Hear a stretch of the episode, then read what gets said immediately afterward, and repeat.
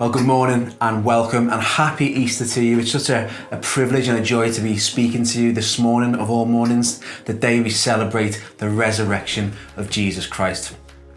I want to take you back to one of the most pivotal moments of my life, the birth of my first son, George.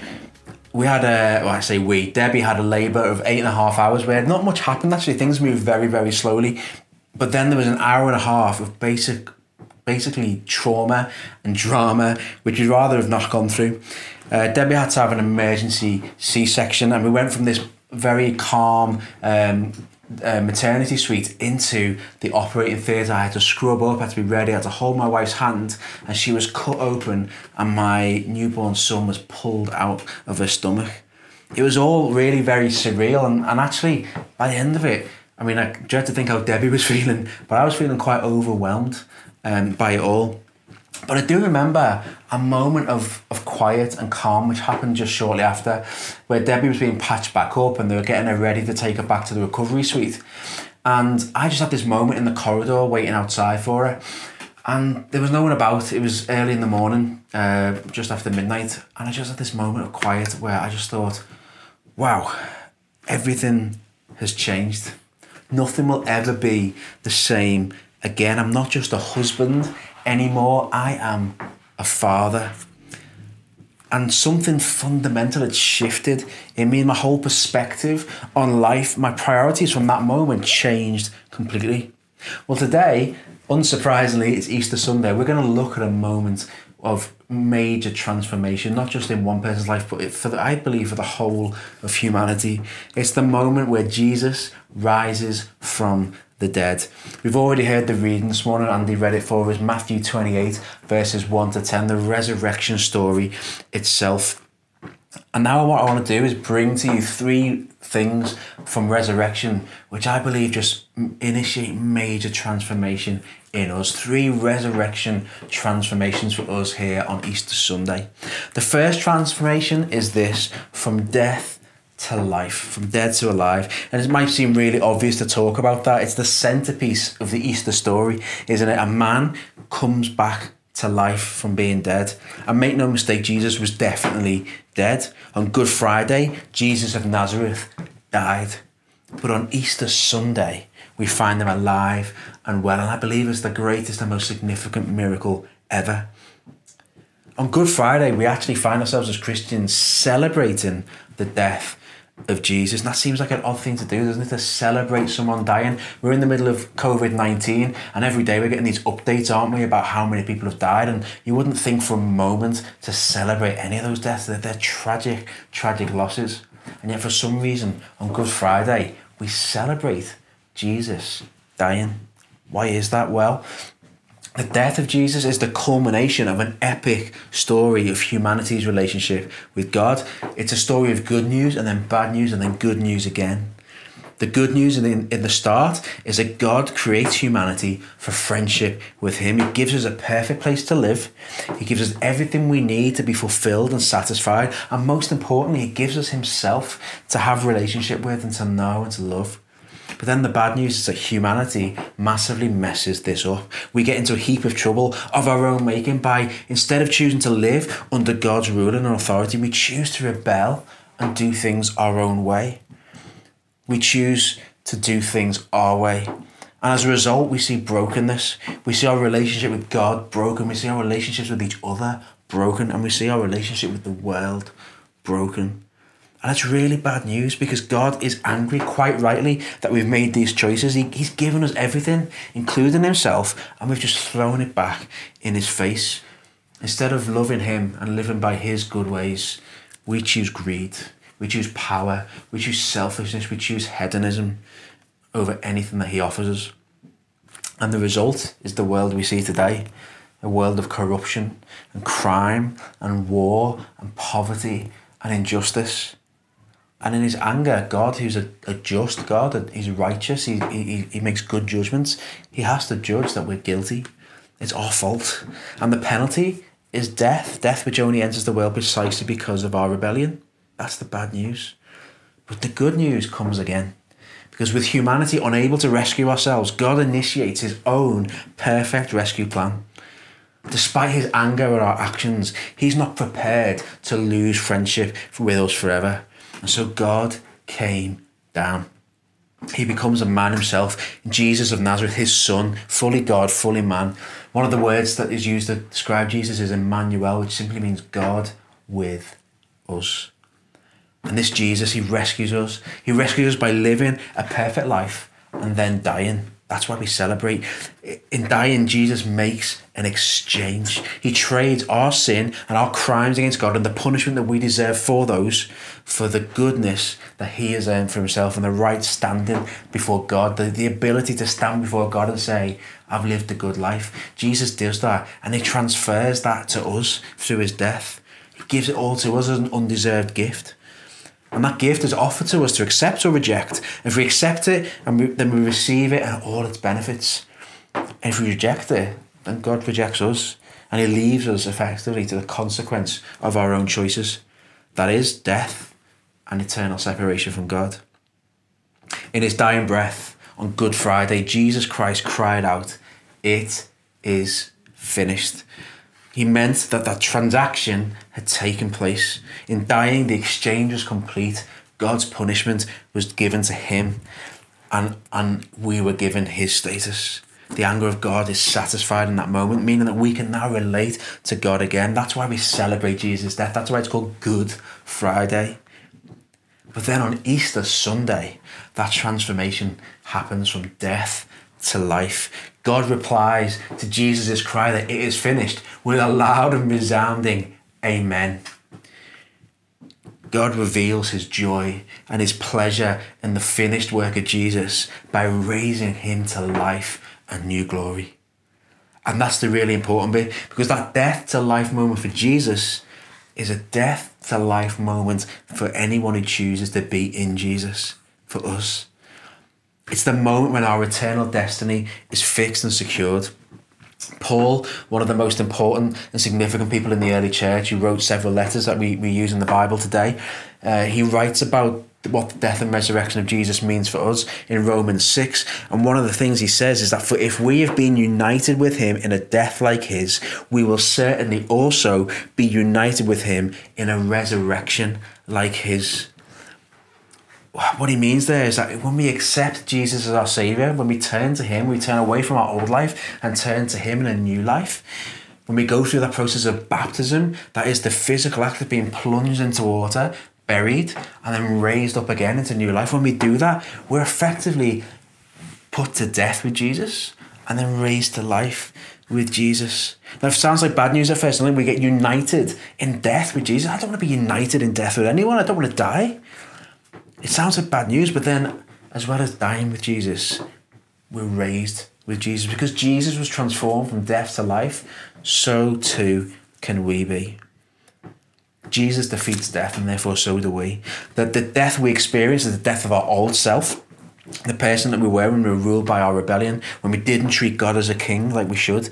But in the new life we're raised to is one that we're free from the shackles of sin. We're cleansed, we're changed, we're renewed forever, and we get to live eternal life with him. So that's why we celebrate that moment of Jesus' death for what it achieved, but we celebrate even more the victory, the resurrection. That death to life moment for Jesus is a death to life transformation for us. Before, our destination was to be dead in our rebellion, to be dead in our sin, to be headed for eternal separation from God. But now when we accept the trade that Jesus offers us, we are headed for a life of eternity with God. That's the first transformation, death to life. The second transformation that resurrection brings about is from fearful to fearless. What do I mean by that? Well, in the story in Matthew 28, 1-10, we see these two Marys, Mary and Mary Magdalene, turning up at Jesus' tomb, and they're in a state of mourning and they're in a state of fear, because if they've just killed their master, what are they going to do to them as his followers? And they're wondering what might happen to them, and then they get even more fearful, because they get to this tomb and there's an earthquake, and there's an angel who's got this appearance like lightning, and his clothes are bright, perfect white. And we know this is a scary sight, because these macho, burly Roman guards who are guarding the tomb faint at the sight of it. These ladies are in fear. And the angel says to them, don't be afraid, but it says straight after that they ran off in fear and joy, but fear when they hear that Jesus is alive. But then they meet Jesus. They meet the resurrected Saviour, Jesus. And they fall down and worship him. They grab all of his legs. They don't want to let him go. And the very first instruction, the very first words that Jesus speaks to these people, the first thing he commands of them in his newly resurrected form is this: do not be afraid. The resurrection of Jesus brings about a transformation from fearfulness to fearlessness. My eldest son, I spoke about him at the start. He's going through a bit of a change himself. He's 9 years old now. 4 years ago, I took him to the cinema for the first time. We went to watch Paddington. Decent little film. It's a PG, which I knew might be a bit too much for him at the time, but I read some details about it, and it said, you know, all that happens is there's some mild threat. I thought, my son will cope with some mild threat. He'll be fine. So we took him along, and sure enough, the first 45 minutes of the film were an absolute scream. Hilarious. He was loving it. He was laughing his head off. It was like he loved the cinema. He was just brilliant, having a brilliant time. But then the film gradually introduces the baddie, and the baddie in this film is Nicole Kidman. To be honest, she's a little bit sinister in it, and from that moment, George's whole attitude to the film changed. He didn't want to be there anymore. He was clinging to my leg. He was crying. He was sorry. He said, "Daddy, I don't want to be in here anymore. I'm scared. I want to go home. I want to go home." And to be honest, I didn't take him home. I made him sit through the rest of it. But at the end of it, he was like, "Daddy, I don't want to come to the cinema again. I don't want to be here. It's too scary."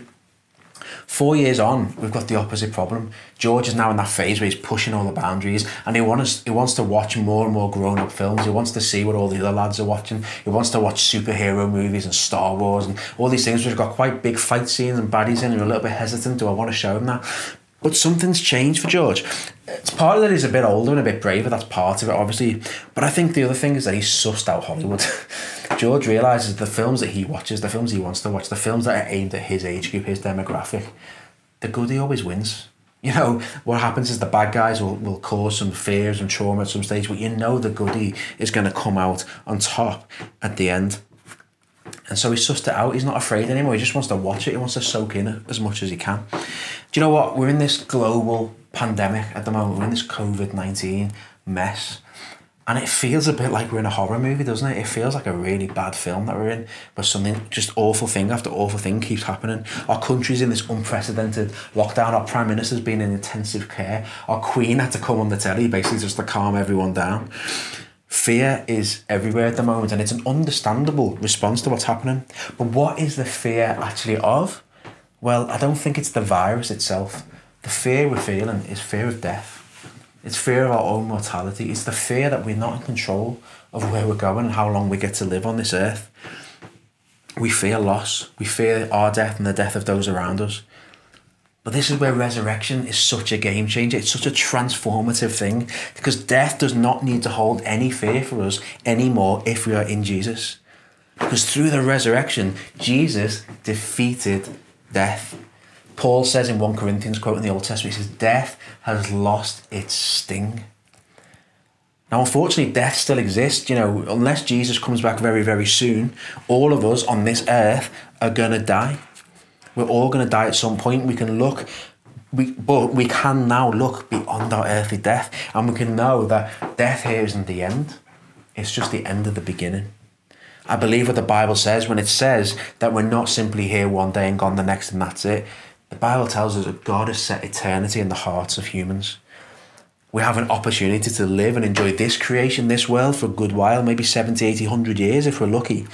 But then there's going to be all the time in the world, the eternity to spend with God. There's going to be a new heaven and a new earth, a new perfect creation with no sickness, no death, no sadness. Something better is coming. And because of this, honestly, I can look into this camera and I can say, I don't fear COVID-19. That's not to say I don't think COVID-19 is a terrible thing. It is. It's not to say I don't think it's tragic. It is. It's horrific, and I'm praying every day that it changes and it goes.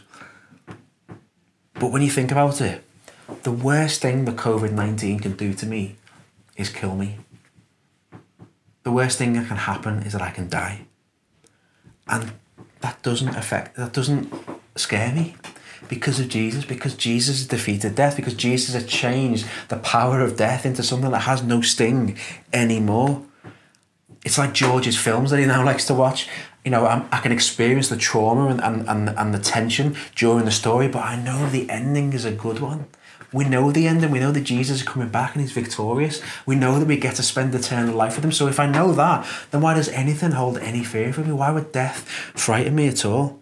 Jesus' love for us, his sacrifice on the cross, he says his perfect love has cast out all fear. That's what his love does for us. It destroys fear because death has no sting anymore. And that's true for anyone who puts their trust in Jesus. It's an incredible transformation from fearfulness to fearlessness. That's the second transformation that resurrection brings. The third and final transformation I want to talk about this morning is from being excluded from the family of God to being brothers and sisters with him. Me and Debbie have already, in this short time of isolation, got a Sunday night lockdown tradition. We order a curry from Smithdown Balti, best curry in Liverpool, by the way, L15, get it on Just Eat, fantastic, you won't be disappointed. We get a curry and we settle down at 8 o'clock and we watch a TV program called Race Across the World. It's fantastic, it's on the iPlayer, there's 2 series worth of it, it's brilliant. And what happens in Race Across the World is there's 5 teams with 2 people and they've got to race from one end of the world to the other. I think the first series is east to west, west to east, and the second series is north to south. But they're not allowed to fly. And the only budget they have is the cost that it would have cost them to fly. So they've got to navigate these huge expanses of land and sea, but they can't fly. They've got to use boat, rail, car, roads, taxis, buses, whatever they can. But what I love about this particular series, Series 2, is there's a couple on that, a team. It's a mother and son, Joe and Sam from Yorkshire. And straight away from the first episode, it's obvious that these two have got a unique bond. They're really, really deeply bonded. They're a beautiful mother and son team. And it's even amazing the fact that a 19-year-old young man wants to go backpacking with his middle-aged mum. When I was 19, I don't think that's something I would have chosen to do. No offence, mum, if you're watching this video, love you very much. But backpacking together when I was 19, I don't think either of us would have enjoyed that. But you know what? You just see this mother and son, Joe and Sam, and there's just something really healthy about the relationship. They understand each other at a deep, deep level. They care for each other in an amazing way. And it's evident even from the very first moments of episode 1, even though we find out straight away that Sam struggles with ADHD and some other social problems. But what really stuns me about Joe and Sam is that in episode 2, we discover that Sam is actually adopted. Joe is not Sam's actual birth mother. They're not related by blood. Now, I'm uncle to 3 amazing adopted nieces and nephews. They're absolutely incredible. I love them to bits. So I understand a little bit about how that bond can form between someone who's not your blood relative, but they become adopted into your family. But there's just something about Joe and Sam, the depth of relationship they have, the depth of love and understanding of each other is beautiful. They're so in tune to the extent that you would swear that they were actually related by blood. What's this got to do with resurrection and transformation? Well, it's easily missed in this passage, but it's hugely significant. Verse 10, Jesus says these words to the 2 Marys. He says, "Go and tell my brothers to go to Galilee, and there they will see me." Now, the brothers Jesus refers to in this verse are his disciples. They're the men he's chosen to spend time with him during his ministry on earth, the men he's imparted so much wisdom and teaching to, the men who would be hugely responsible for leading the early church spreading of the gospel. But what's interesting here is that mention of the word brothers, that is the very first time and only time that Jesus ever refers to these guys as his brothers. Before now, he's called them men, fishermen, friends, disciples, whatever. But now, with his godliness emphasised more than ever, the moment that we know for certain he is the Son of God, he is God himself, he's just risen from the dead. It's at this moment and is most glorified that Jesus says, "You're my brothers." And I think that's the final underlining that something fundamental has changed through the resurrection. Jesus had been present with his disciples on earth, but the problem of sin had still existed up to that point. There's still the issue of separation and judgment because of man's acts towards God and God's judgment on them. You know, there was still rebellion and anger at that rebellion. But because Jesus has now died and paid the price for that, and now God has risen him, resurrected him from the dead, that problem is dealt with. And because of that, humans get the opportunity to have relationship with God again, to enter into that relationship with him. No longer are we cut off by the sin in our life. No longer do we have to be excluded. No longer do we have to be on the outside looking in. We're in the family now. We're brothers and sisters of Jesus. We're sons and daughters of the living God. Through Jesus, we have gained access. We've become fully adopted into the family of God. We somehow get to call Jesus the Son of God, not just master or teacher or rabbi, but brother. And we get to call God, the one who flung stars into space, the one who created the universe, we get to call him Father. And just like Joe and Sam in that Race Across the World, the adoption bond is so strong that you would barely think it was only an adoption. It feels like true sonship and daughterhood.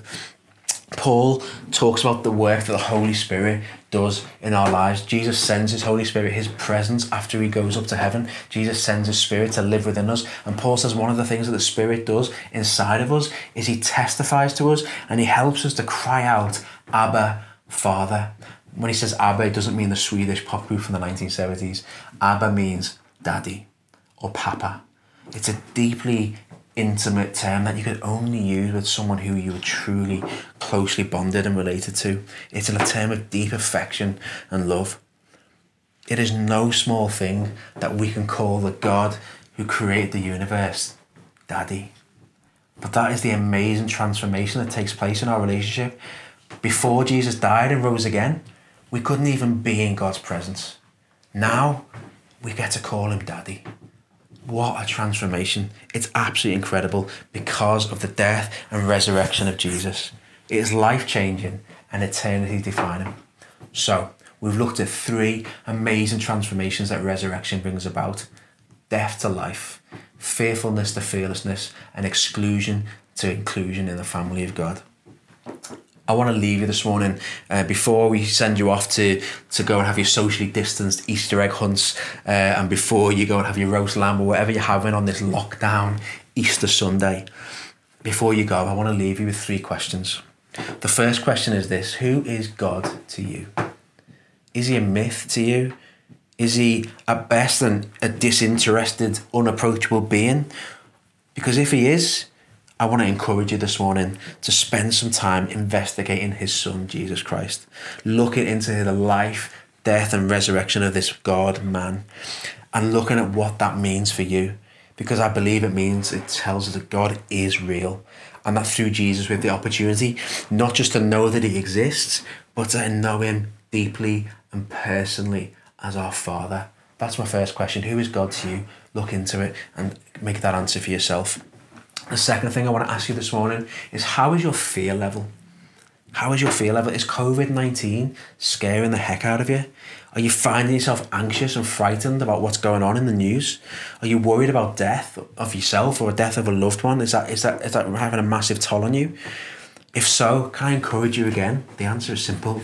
Have a look at Jesus. Investigate him. Look into his life. Look into his death. Look into his resurrection. Look into the fact that he loves you so much that he died for you. And because of that love, he casts out all fear. Because of that death and resurrection, he assures us of eternity with him, so that death doesn't have a fear for us anymore. Check him out. And the third thing I want to ask you, who is God to you? How is your fear level? Finally, what's your end game? Where are you headed? If you were, God forbid, to die today or tomorrow because of COVID-19 or something else, are you confident of where you'd be going? Are you confident about what would happen next to you?